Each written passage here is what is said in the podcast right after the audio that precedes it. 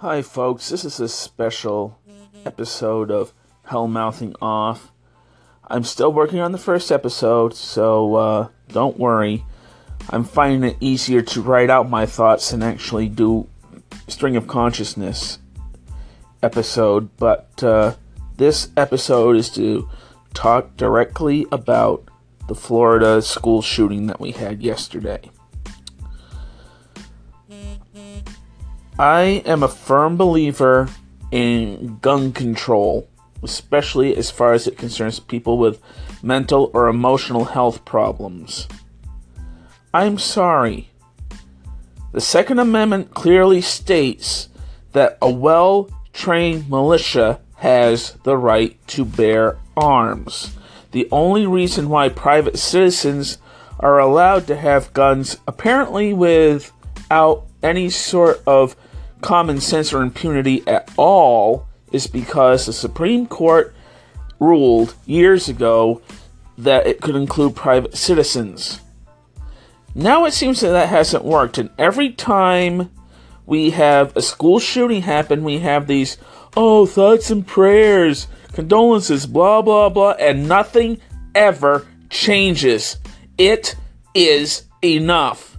If the NRA higher ups were arrested for accessories of murder, murder like they have been for years now, then gun control would happen in a snap.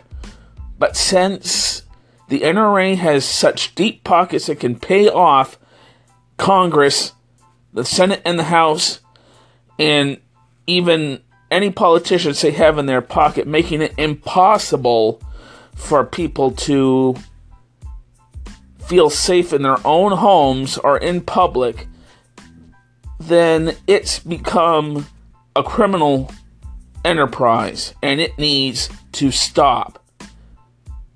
No more unnecessary deaths, no more lackluster background checks, no more allowing people who obviously should not have guns to have guns. It's enough. Take them away, retool the Second Amendment to the way it's supposed to have been, and stop giving conservatives a reason to uh, kill everybody they see because they don't like them, or mental patients, or racists to have guns at all. That's my two cents, and I'm sorry for my rant, and hopefully by the time you'll hear my voice again, this will be the first episode proper of Hell Mouthing Off 2.0. But until then, keep watching Buffy, keep watching Angel, and. Arr-